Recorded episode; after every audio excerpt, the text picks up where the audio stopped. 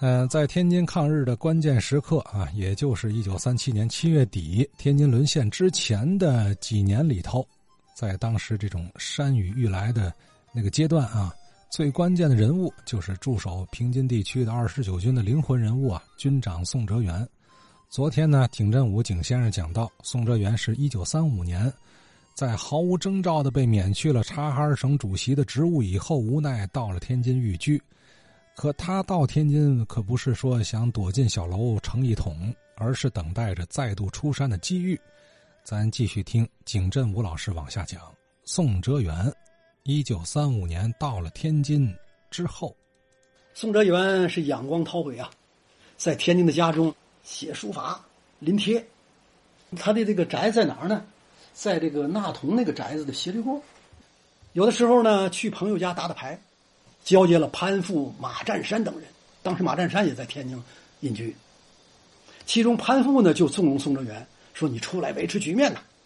国民党留下华北不管了，你为成就这几千万的华北民众出水火，你应该当仁不让，你应当出来维持啊，不能总隐居啊。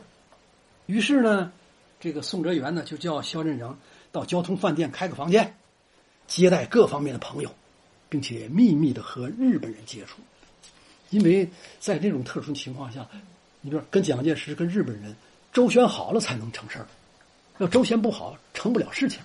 所以跟日本人接触，因此呢就萌生了折冲的观念。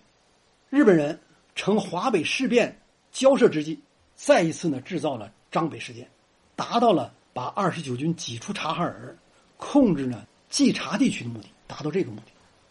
一时间呢，浓云密布，风声鹤唳。日本人呢，因为在谈判过程中嘛，提出了最后的痛点。南京的国民政府召开紧急会议，决定接受日本提出的这个痛点要求，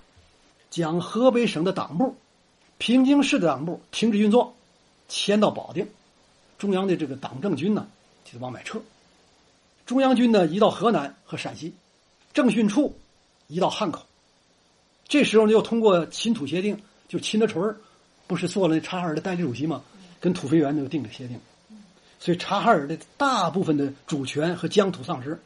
二十九军撤出，移驻到河北。这一退可不得了了，北平、天津政府的这官员呢是躲的躲，逃的逃，那些个汉奸们一弄就上街上去游行，要搞华北的独立。只有商震和万福林的少数部队已经无法压住这种这北方这种局面。压不住，在天津避居的宋哲元认为这可是一个千载难逢的机会啊，因为他的部队已经到了河北嘛。于是呢，他就把这个西北军的老将请请出来了，谁呢？陆中林、石敬平。看看咱这这时候咱怎么办？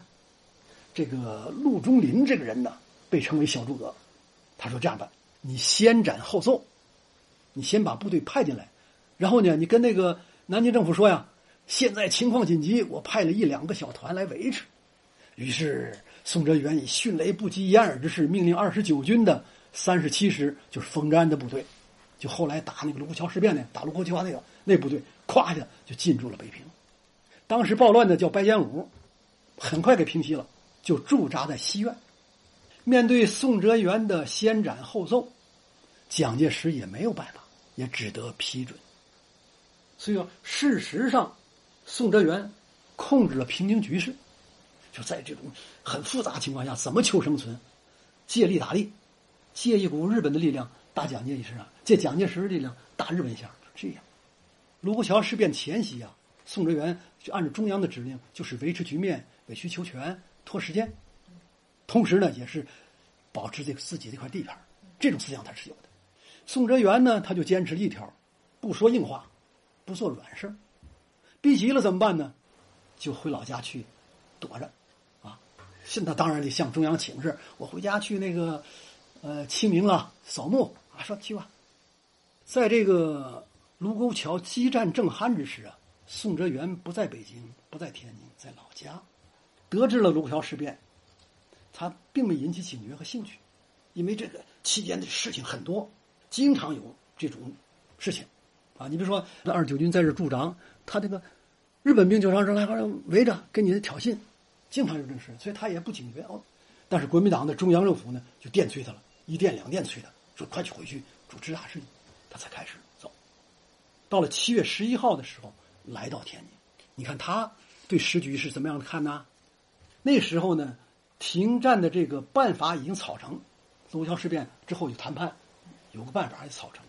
双方呢已经同意撤兵，是中方撤兵，日方假撤兵，不撤兵往前推。所以他判断说呀，目前日本还不至于对中国发动全面的战争，只要做一些个让步，局部解决问题的可能性还有。他是这样判断这个当时的这个局势。局势。那其实他还是抱有了一种就心存幻想，或者说是应该是这样。就说民族英雄和历史罪人就是一念之间，在这个时候呢，他还是想保着这个地盘，还是按上级那说法是吧？我怎么样来维持周旋，还是这种想法。也就是在宋哲元到天津的当天，日本内阁在南京就举行了紧急的会议，在这会议上就决定了向华北紧急增援的决定，战争不可逆转，也就是七月十一号，战争已经不可逆转，并且呢还认为这个田代晚一郎啊，执行任务不行，撤掉，就把他的这个中国驻屯军司令职务撤了，改由湘月清司接任。这晚一郎这撤了以后，他生气啊，一生气呢，心脏病复发了，看死在海王寺。宋哲元观望时局的变化，就在这紧紧要的关头，他就效仿了三国卧龙吊孝的这样一个局势。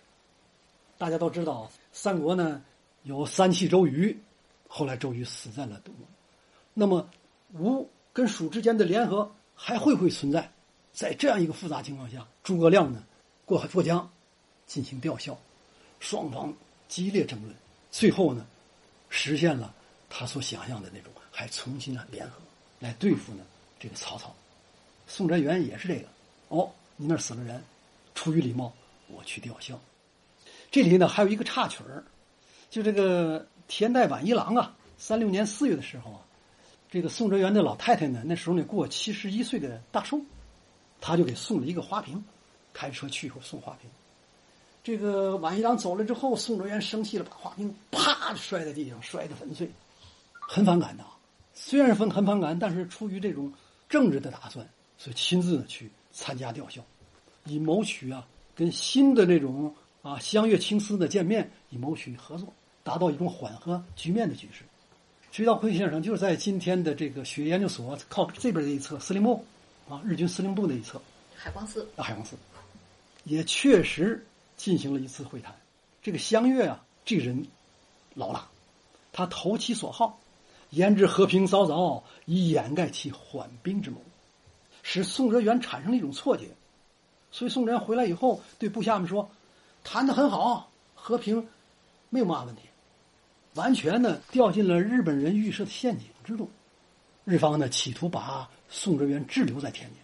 宋哲元说不行，我得回北京，既然谈得好嘛，我得到那去布置一下。但是日方呢痛下杀手，准备呢在这个宋哲元回北京的这个路上埋炸弹把他炸死，只是那个炸弹炸的时间不对，所以逃过了一劫。到了二十六号的时候，湘粤清司呢向二十九军发了最后通牒，撤，你不撤我就打了啊！所以宋哲元呢就说不接受这通牒，回去。二十七号的上午十一点二十分，宋哲元向全国发表了守土有责通电，在通电中表示，我军守土有责，不得不正当防卫。这一天呢，团河、南苑爆发了激烈战争，他的大将赵登禹、佟麟阁相续牺牲。所以到二十八号的时候，他本来说要固守北京，看形势不妙，召开了会议。蒋介石也要求他呢去这个保定，所以他撤出了北平。宋哲元的这个通电对天津有什么影响？那么天津的守军呢叫李文田，接到了守土有责通电以后，立时呢就下令把三十八军呢。啊，三十八军的这个分属在各地部队的这个情况呢，马上往天津集结，随时听候命令，并且决定要主动的打一次突击战，这在天津的历史上是很了不起的一件事情。所以二十九号的凌晨两点，三十八军就分了三路，突然出现在日本控制的据点前。第一个呢，就是工大机场与那个总站，就铁路总站，就是那北站，嗯，啊，就这一块儿，啊，对盘踞在场内的日军进行了攻击，激战中呢，打死了日本的这个侵略者吧，数十人。第二路呢，就是袭击东橘子的机场，一人带一瓶汽油，跑步，啊，那机场呜、哦、出来个汽车，啊，你们是什么人？啊，把他干掉之后，哗就进去了，啊，当时就烧了七个飞机，啊，有些飞机看不好，呜、哦、就掉头要起飞，啊，继续呢，他撕撕下那个机片那些东西以后，把其他的燃一燃，有些飞机起飞的时候，咱那个拿大刀砍，砍不好那架着，呜、哦、把人都带到天上去了。非常悲壮，最后呢，烧毁了飞机呢，大约十几架，成为七七抗战以来取得的一次重要胜利。第三个就是攻打海防寺，日本驻屯军的这个兵营，但是这地方的钢筋水泥的这个工事啊，很坚固，负隅顽抗，几次冲锋都不能得手。中国军队在天津打了十五个小时，因为没有制空权，日军的飞机呢起飞以后呢，对要害部门进行那个轰炸。所以咱们占领的地方得而复失，援兵呢又赶不来。在这种情况下，海光寺东橘子那个部队几乎人都打光了，所以怎么办？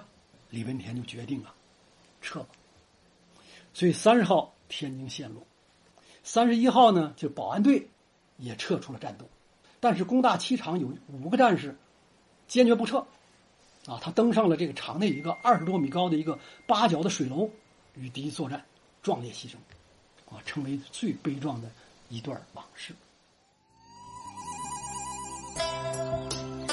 好，这是景振武景先生啊，比较算是粗略的吧，梳理了一下宋哲元与天津这个之间的历史渊源啊。最显著的就是他在一九三七年七月二十七号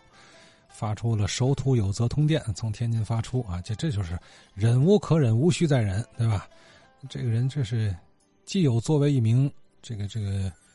军事家、政客的这个谋略和隐忍啊，他又保持了行伍出身的血气方刚。天津抗战虽然时间不长啊，但是他是主动出击啊，打出了血性啊，提振了士气和民心。呃，不过在大背景下呀，还是难免败退啊。最终七月三十号，天津还是沦陷了。那么如果您对这话题有浓厚兴趣啊，想深入探讨，没关系，本周六下午三点咱们这不是华北智商新书分享会啊，景振武先生会到现场，咱可以当面请教探讨啊。顺带说一下，那个预约报名啊，那名额呀两天就已经满了，哈哈，没赶上的没没没没事啊，那下回下回。那么景先生刚讲了两个点，都能和今儿的节目呼应上。你比如说天津抗战激战，呃十几小时啊，打了三个地点啊，东橘子、海光寺以及北站攻大机场啊。我估计啊，打攻大机场那波人呢，退下来就是邢爷小时候看见的那批啊，沿途老百姓准备干粮给这些战士。